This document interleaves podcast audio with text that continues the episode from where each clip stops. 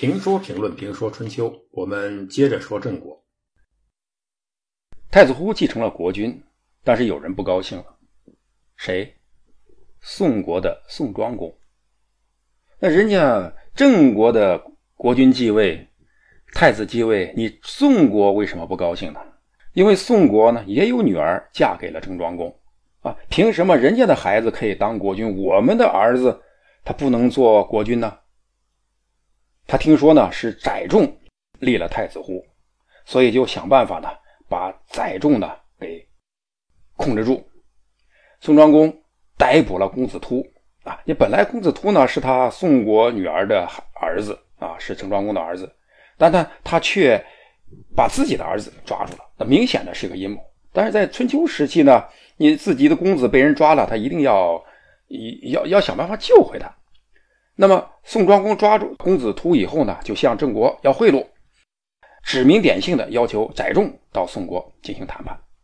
实际上呢，这个公子突呢，他真的只是个诱饵，他目的呢就是要引诱载重。结果呢，载重就上当了啊，到了宋国，我一到宋国呢就被囚禁了，被抓起来。宋国人威胁他：你改立我们的呃宋国女儿的儿子公子突为国君，不立公子突的话。我们就在这里把你处死。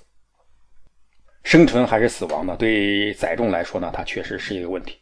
最后呢，生命还是重要的。因此，载重背弃了诺言，放弃了太子都，也背弃了郑庄公，最后答应了宋国，答应了宋国和宋国国君盟誓，准备带着公子突回国立为国君。当初呢，也正是这个载重呢劝。太子忽迎娶齐国齐僖公的女儿，以获得强有力的外援。因为这个时候呢，外援的作用很重要。没有外援呢，一个人的战斗他是很困难的。因此呢，当太子忽这个时候已经成为郑昭公的忽啊，听说载仲因宋国的要挟，要立自己的弟弟突为国君的时候，他毫无反手之力，只好逃逃到了魏国。呃，公子突呢，就到郑国首都新郑继位。呃，后世呢称之为郑厉公。公子突虽然成为了郑国的国君，但是他是被载重送上君位的。本来这个国君位子呢没他什么事儿，由于载重的因素，他成为了国君。因此，国家的政权呢实际上是在载重这个二朝元老手上。载重专权呢，这让他很不高兴，所以。他就想办法呢，要夺取夺权，要除掉翟重。他的行动呢是很机密的，也很歹毒。他暗中收买了翟重的女婿，让翟重的女婿呢雍纠杀死这个翟重。雍纠的妻子，也就是翟重的女儿呢，知道这个事这个既是女儿又是妻子的翟重的女儿呢，就犯难了啊！一边是丈夫，一边是父亲，怎么办？隐藏秘密呢？父亲将死于非命；泄露机密，丈夫就不得好死。怎么办？这就面临了一个个大难题，就是是父亲亲呢，还是丈夫亲？这也很容易让我们联想起那个千古的难题啊！母亲与媳妇掉到河里，先救谁？这个事儿呢，得找个明白人问问。于是他选择了母亲，啊，他问母亲呢，父亲和丈夫哪一位更亲？周人做事呢，他是以亲为标准的，而不是以利益或者是非为标准。在物欲横流的社会，在个人利益为价值判断的社会，他可能会问啊，保父亲与保丈夫哪个对自己更有利？在这种情况下呢，他极有可能的是选择丈夫，因为选择丈夫呢，就意味着他可以做郑国。重臣的夫人，而且接下来夫荣妻贵，自己享福，自己的儿子也享福，子孙三代都享福。而选择父亲，他就有可能做成寡妇，或者成为二手夫人。这个二手夫人呢，还不是重臣的，弄得好了，也不过是嫁给一个普通大臣；弄不好了，连普通大臣也混不上。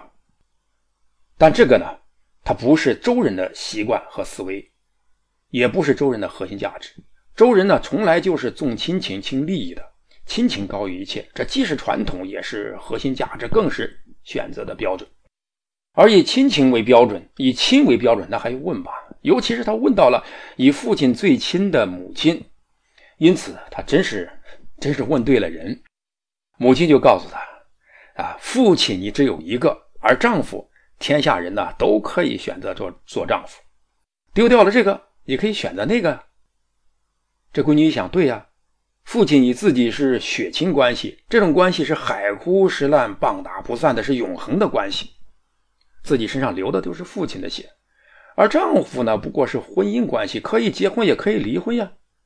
想明白以后，载重的女儿呢，就把郑立功企图谋杀父亲的事儿告诉了父亲载重。载重在得到这个消息以后呢，迅速出击，先下手为强，杀死了永久。报事与闹事，我们都知道呢。下棋的时候呢，先手很重要，对吧？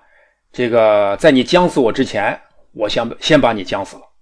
比下棋更难堪的事情是，这个事儿暴露以后呢，郑立功的阴谋也曝光了，而他对载仲呢，又是彻底的无可奈何，只能把这个气呢撒到死去的永久身上，说呢，做大事的不知道避着媳妇儿，死了也活该，活该死。你死就死了吧，关键是坏了自己的大事所以他没办法，也只能出逃，啊！你抱怨归抱怨，性命攸关，你不逃，那有可能自己也被载重的给给废了，啊！所以他逃了出去。